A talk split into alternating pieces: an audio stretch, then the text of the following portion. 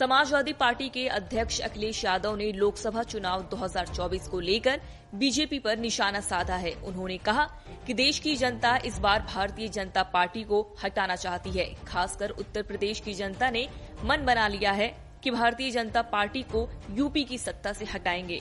उन्होंने जातीय जनगणना पर भी ज़ोर दिया। सपा सुप्रीमो ने कहा, अब तो हर तरफ़ से ये बात आने लगी है कि जाति जनगणना हो और जाति जनगणना के बिना सामाजिक न्याय संभव नहीं है।